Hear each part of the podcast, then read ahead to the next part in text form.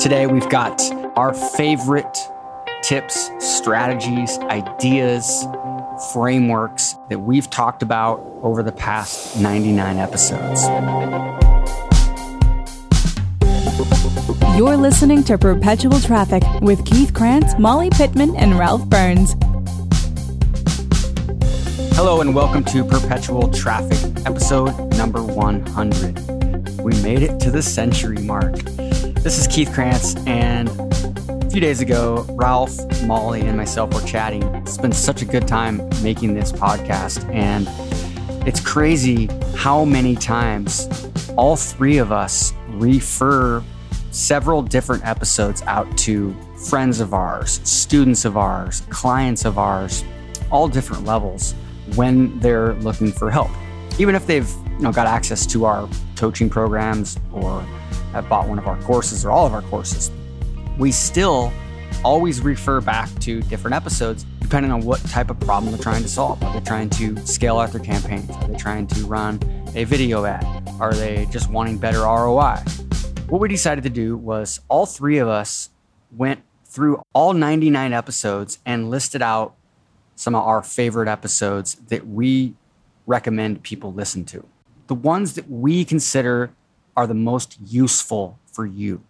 And we asked our editor, Darren Clarke, who's absolutely amazing and is going to be taking you through today's episode. We asked him if he wouldn't mind pulling out some of the best content and the best tips from those episodes. So that's what we're going to do. Today, we've got our favorite tips, strategies, ideas, frameworks that we've talked about or one of our amazing guests has talked about over the past two years and 99 episodes. So, Darren's going to really MC this episode and announce each episode or tip as they go along. And we also asked him to add something at the end that he thought would be helpful for you as well. And once again, we thank you so much for, for listening to this show. Thank you so much for leaving a review if you have, uh, telling people about it, listening to it. We absolutely love it. And we're super excited for, for the next hundred. So without further ado, Darren Clarke. Hi there, my name's Darren Clarke, and I'm the editor for Perpetual Traffic. The team wanted me to do something special to commemorate reaching 100 episodes, so they asked me to play you sound bites of the top 10 takeaways from the show. So today is going to be like a booster shot for your marketing skills. So I've broken it down into four sections inspirational, educational, actionable, and then behind the scenes. First, the magic. There are so many things said on the show that are inspirational and life changing. It's hard to narrow it down, but I wanted to play you four examples of some of the aha moments. Second, to demonstrate the education that the show brings, I've picked some of the examples of how the team and the guests bring amazing knowledge and insight. Third, for actionable and practical takeaways, I've taken two amazing episodes featuring Ryan Deiss and Molly and turned them into audio checklists. So I've edited the whole episode down into supercharged sound bites. And then at the end of the show, I'm going to take you behind the scenes and show you how to take all this amazing information and turn it into a slick and engaging show. All right, well, let's get right into it. First up, on episode one, we had Ryan Deiss, the CEO of Digital Marketer, give an intriguing analogy of how the world of marketing has moved on. If you decided that tonight you wanted to have rice for dinner, this is probably how it would go down, right? You say, you know what would be good for dinner tonight? Let's have rice. Okay, so what's step one if you want rice? Well, you got to buy a rice field. And then you have to buy rice. What is, is rice seed? Is it is like rice seed a thing or is rice the seed? You got to figure that out. I'm sure it's going to need irrigation. Those things, when I see them in pictures, they're like filled with water, people sloshing around. So you got to figure out how to get some water. You got to figure out how to, you know, it's going to take some time to grow rice. So maybe you should plan on something else for dinner tonight. Might want to push that out a squinch, right? That's how we all get rice, right? No. If you want rice, what do you do? You go to the store and you buy some freaking rice. Today, if you want traffic, you go to the store and you buy traffic. On the first few episodes, the team followed Bree Argetsinger, aka the Betty Rocker, on her adventures in the world of digital marketing. Here's an example from episode 5. I remember Ralph and I had a really difficult conversation one day where I was like, Ralph, just stop all this helpful stuff and just like help me make money right now. Like what, what's what's the one thing we can focus on right now to help me make some money right now? Because I'm actually really strapped. And like you guys remember, like I was really in that sort of roller coaster of I'd be up, then I'd be down. And like I was trying desperately to pull together a strategy that would, you know, solve my frustration of constantly, you know, being in that wheel of not not ever having security and like having regular income coming in. I don't know. I know from a lot of my friends in the industry, this is a pain point a lot of us have struggled with, like trying to find that consistency, right? I remember one day I almost threw the computer across the room. I was so frustrated. I was just like, why can't I figure this stuff out? Wow, it's so amazing to sit here and reflect back on all the challenges and the frustrations that you had to to overcome and to see where you're at right now and all the success that you're having. So, like what did you do to overcome all these challenges? Well, you know, I guess that the number one thing was just not giving up. And I don't have to be good at everything in my business. I just have to hire the right people to help me do what I do best. That's why I'm so glad to work with you guys. It's just been awesome. On episode 14, Frank Kern was the guest. Make sure you go back and listen to this because he had some amazing things to say about marketing. Let's take a listen. We, as marketers, especially anyone who's listening from the quote unquote internet marketing community where most sales are built on uh, the chest thump factor, you know, look at me, look how great I am. Within a, a higher level of client, they're never buying your past. They are buying what they believe you can do for their future. So if we accept that as true, if we say, okay, that, that people aren't going to give me money because I did something cool a couple years ago, they're going to give me money because they think I can help them get them a cool result. If we accept that as truth, then we can immediately extrapolate that to the fact that, hey, all of our marketing needs to demonstrate that they can have a better future by working with us. And the best way to demonstrate that is to give them a better now. On episode 56, Keith and Ralph interview Chris Stoikos from the Dollar Beard Club. They talked about how to tap into the creative process and come up with some amazing ideas for making video ads go viral right? We all treat our bodies and our brains differently. They're all capable of outputting different amounts of things, but you have to think of yourself as um, lines of code, and you never want to become a human algorithm that wakes up and just does the same thing every day. So if your process is, you know, wake up, eat your food, drink your coffee, mix this big ass soup in your stomach, then all of a sudden your brain allocates a lot of its RAM to just breaking up the, the stuff you put inside you if it's not healthy it'll take away your creative juice. So when you have nothing else in your body and anyone who's ever done something to do with fasting or just you know eating a really healthy diet um, doing lots of juicing stuff you'll notice that the state of clarity at which you reach is absolutely phenomenal. And a line from uh, jamie smart's book clarity is that the natural state of water is to be clear. If you put your hand in you stir up the mud at the bottom only time is going to allow it to go back to standing still. So once that actually happens and, and the fog has settled um, you can really tap into this creative part of your brain all right, let's get into section two education. Episode 63 is entitled How Ezra Firestone Sold 84,583 Jars of Face Cream Using Video Ads. In this episode, Ezra shares the secrets of his Facebook video funnel. Here's a sneaky trick a sneaky trick is to run your initial ad set, your video ad or your image ad on a mobile phone. So only run it on iPhones, right? Don't run okay. desktop, don't run right side rail on desktop, don't run anything.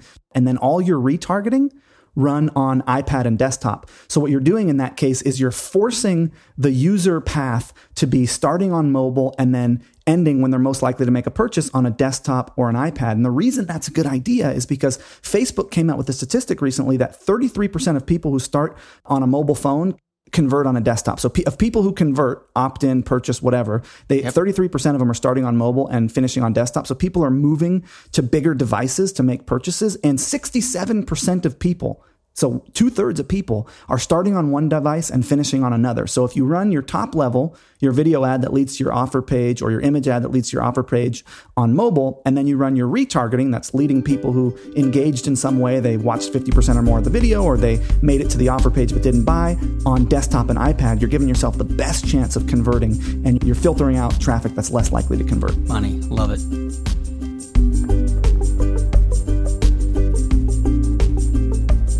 Take one thing away from this podcast, no matter what sales funnel you have in place pre sale page, long form sales page, whatever you've got going create a video ad that is done fairly well that you then retarget people based on how much of it they consumed, you know, 50%, 75%, 95%. Like that one strategy alone will be very helpful. In episodes 67 and 68, the team discuss a proven formula for creating video ads. Here's Keith detailing the three steps. Number one was the intro. The key to the intro is to get the viewer to see your video and stop and watch your video or click your video, click unmute so they can hear it. That's the key. So it's all about having some kind of pattern interrupt.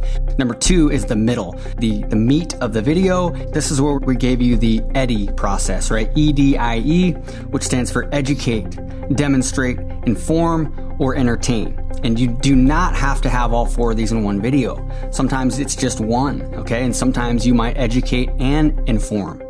And then step three is just a call to action. You know, having that seamless, authentic call to action is the next obvious step. And if you have a much longer video, then you need to have calls to action earlier in the video that are natural and go along with the message.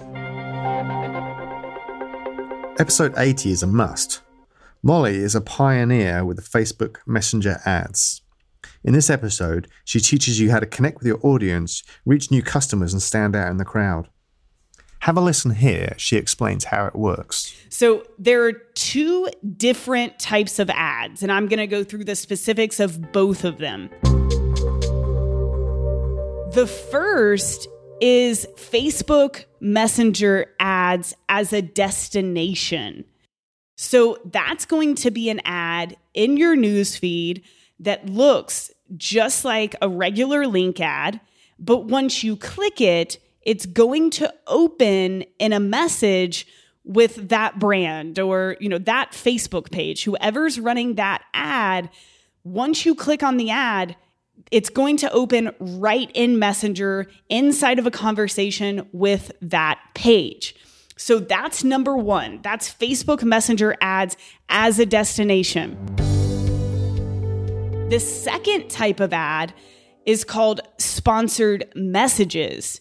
So, this is Facebook Messenger as a placement inside of Facebook. And this is a totally different experience.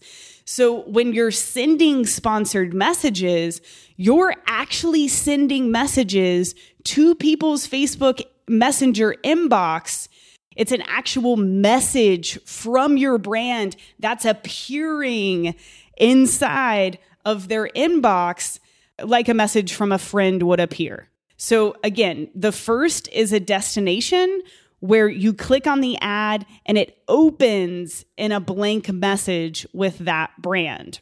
And the second is actually a sponsored message that appears almost like an email in their inbox just like they would have received a message from someone else. All right, let's get into part three the actionable takeaways. On episode 84, Ryan Deiss gave a list of the seven questions he asked himself before finishing any ad copy. This episode is amazing, so make sure you go back and listen to the full episode for all the details. But just as a tool for you, I've edited the whole episode into a two minute soundbite. I came up with a list of seven questions that I ask myself really before I finish any piece of copy or before I, I, I, roll out any ad or even an email. Question number one is How do we make our offer appear novel, unique, and distinctive? We all want to know what's the new, what's the novel, what's, what's the unique. Question number two How can we make our plan seem simple? What seems simple to us is not simple to our customers. Question number three What's an opening question I can ask that, when answered, will trigger a desire for consistency that will drive a sale or action? Question number four How do we pre expose our audience to a concept linked to the desired emotional stimulus? With number five, we're asking what mental links and associations, in other words, kind of nostalgia, do we want to tap into and positively associate to our offer? Question number six How can we use open loops, also known as the Zeigarnik effect, to hold attention and leverage through the close? So, how do we use this idea of you know, creating an open loop or a cliffhanger. Mystery is another way that you can do this, right? What's a compelling mystery that you can leverage at the beginning of a message to hold their attention? Question number seven. This is the last and quite possibly the creepiest of all. so the best. Incidentally, what I just did there was a bit of an open loop. Uh, just, just if you're paying attention at home, right? So this is the last and possibly creepiest of all. How can we create a visual or mental portal for the prospect to pass through to make them more open to new opportunities? In episode 85, Molly has a checklist of six elements that you use to create compelling visuals for your ads. Here's the list. So I'm just going to run through the six things that I think marketing images should be. You're not going to be able to include each of these in every image, but if you can include two or three, you will be good to go. But the first one is something you must always do. Images should convey the hook or the marketing message. And we've been talking about hooks and marketing messages a lot on the podcast recently because if you do not have a good marketing message, if there isn't a reason that someone should take action, this isn't going to work. The entire campaign will fail. So, number one, you must must make sure that your creative conveys whatever hook or marketing message you have set for this campaign.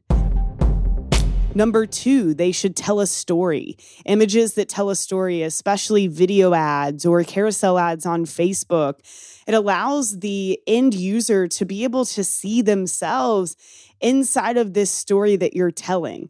And surprisingly, you can tell a pretty long story in a simple image. Number three, display the product. Especially if you're selling a physical product and you can show it in action, again, in a video, carousel, or image, that's going to be very effective. Even if you're asking people to click over to a blog post or to download some sort of lead magnet, being able to convey and actually show what they're going to get on the other side, it's very effective. You're not relying on their imagination to create what this is going to be on the other side. You can actually show them. Number four, stand out in the newsfeed or stand out in whatever arena you're putting this particular creative in. I'm not saying create a totally irrelevant image that has nothing to do uh, with your marketing message just so you get clicks. If you do that, people are going to click, but they're not going to give a crap about whatever page they're landing on on the other side yeah, you want to stand out, but don't be obnoxious and don't be what is number five? Don't be off brand. So, even if this is your first ad that you've ever created for your company, whether you know it or not, you still have a brand. When you think about your company or your product you're selling, you know, what colors come into mind? You know, what does your company stand for? What are you guys about? And if you can really set that in stone, which Brittany has done for Digital Marketer, right? The gears, the green and the reds. A lot of the images and ads that you see from us have a flat cartoon look to them. That is called a brand. And if you can start to establish that, it's only going to help because as people see more and more ads from you, they're going to recognize and say, oh, those are those guys over at Digital Marketer. I immediately remember them because this ad looks, you know, kind of similar to one that I saw two years ago. It, it doesn't mean your creatives all have to look the same. But if you can establish some branding guidelines and colors and uh, you know maybe a certain look and feel that you're going to use as long as it continues to convert and work for you, that will only help. And then number 6, play off of emotions already associated with a certain visual. So we used an image of an iPhone battery that was red, it was about to die. And the message that we were trying to get across was hey, we're about to sell out of tickets to this event. This is your last chance, right? We were trying to portray scarcity. Well, what is you know, an image or an icon in culture already that people already have associated scarcity with. And that would be definitely, hey, my iPhone is about to die. So if you can figure out different icons or images that people already have associated emotions to in the past, uh, you've helped to overcome a big barrier, right? They see the image, they automatically have that uh, emotion associated to it. You don't even have to explain, it's already been done.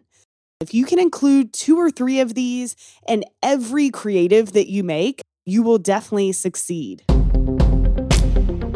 In episode 34, Ralph goes through 14 elements of persuasive ad copy. So, to end our takeaways for today, let's have a listen to what's at the very top of Ralph's list. Number one is be authentic, transparent, and have your own brand voice. And I think um, it was probably my father who said this. He said, always be yourself because that way you'll always know how to act. So in ad copy, it's the same kind of thing is that you just have to be consistent with your voice. And especially on Facebook, you can be very informal.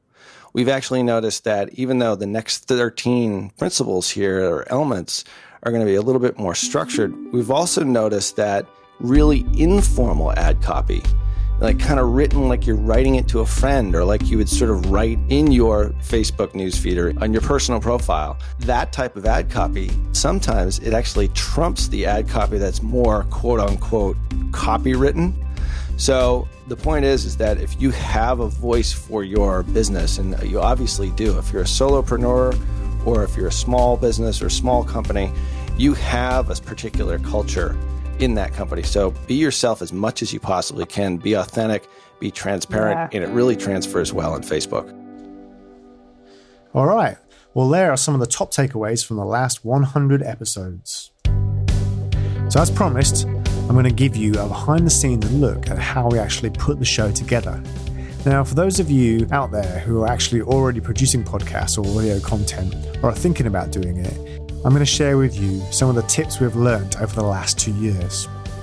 With Perpetual Traffic, what we're trying to do is create a show that delivers the content in a very slick and engaging way. Our audiences today are used to listening to radio shows that have very high production values, so we want to make sure that we fit right alongside that. When recording the show, in an ideal world, the team and the guests will be sitting in a recording studio just like I am now. But in the reality of today's fast paced business world, we need to make sure that the show is fully mobile, where the host can record on the go. Great news is, we're able to achieve these results through post production techniques. The show is actually recorded all over America in offices, homes, airports, the back of taxis. The episode that we recorded with Chris Stoikos from Dollar Beard Club was actually recorded sitting on a beach in San Diego.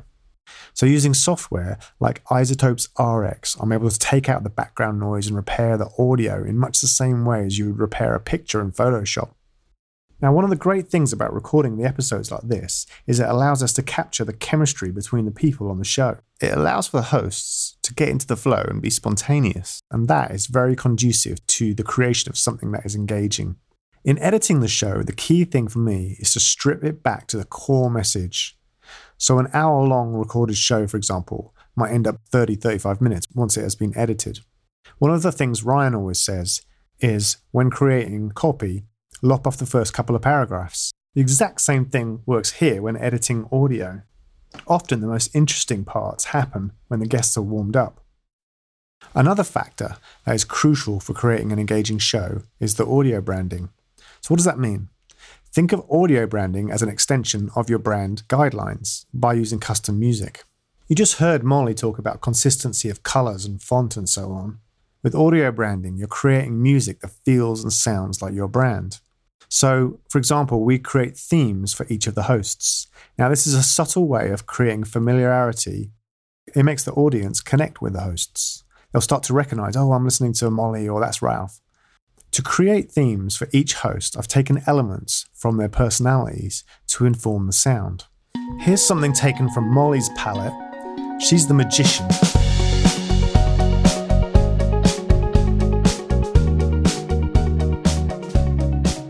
Mr. Krance. He knows exactly where he's going and he'll get you there, and he has all the technological know how. Keith Krance, the pilot.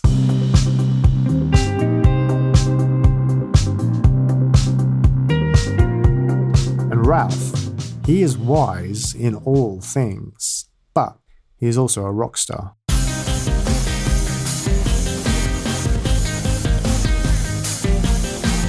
We also use music as a tool.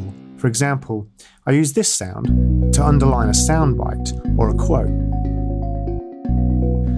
We use it to create flow and help reinforce the message. We use it like punctuation for beginnings and segues and endings. It really ties everything together. You probably recognize that sound. It's an organ played through a guitar pedal, and every time you hear it, it echoes back to previous episodes. The goal is that the audience would feel the music and not necessarily hear it, that it would complement the dialogue and set the tone. This really helps to give the show a produced feel. Now, much of what an editor does may seem subliminal, but it all adds into the creation of something that has energy, flow, and punch. And hopefully, it will ensure that people come back for more. I know what you're thinking how could I possibly do all this? But you really want to start making podcasts and audio content to help your marketing. Well, you can start by making some simple steps to elevate your audio to the next level. You can use software like GarageBand, that comes with a Mac. There's some great USB mics that you can buy from companies like ATR. And you can make your content more engaging by using royalty free music from sites like Audio Jungle. But the real key is content that is relevant to your audience that is edited to really shine. Now, if you're wondering, what would the show sound like without an editor? Well, let's take a listen. All right. Welcome to Perpetual Pain in the Ass. welcome, welcome, welcome. All right. Perpetual pains in the ass. Put that in the episode somewhere. That's pretty great. we are super excited to. Sorry, Ed.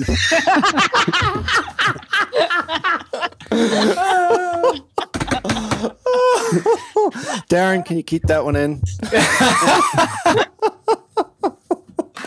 the suggested the sug- another tongue twister.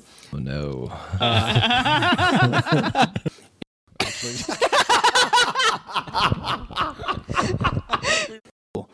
All right, so today, today we are going to. This is kind of g- going to be. This is going to be pretty much.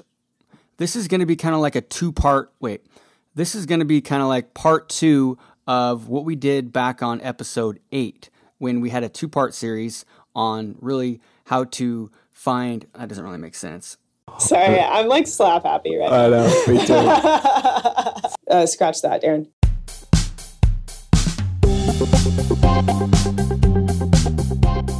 You've been listening to Perpetual Traffic with Keith Krance, Molly Pittman, and Ralph Burns. For more information and to get the resources mentioned in this episode, visit digitalmarketer.com forward slash podcast. Thank you for listening.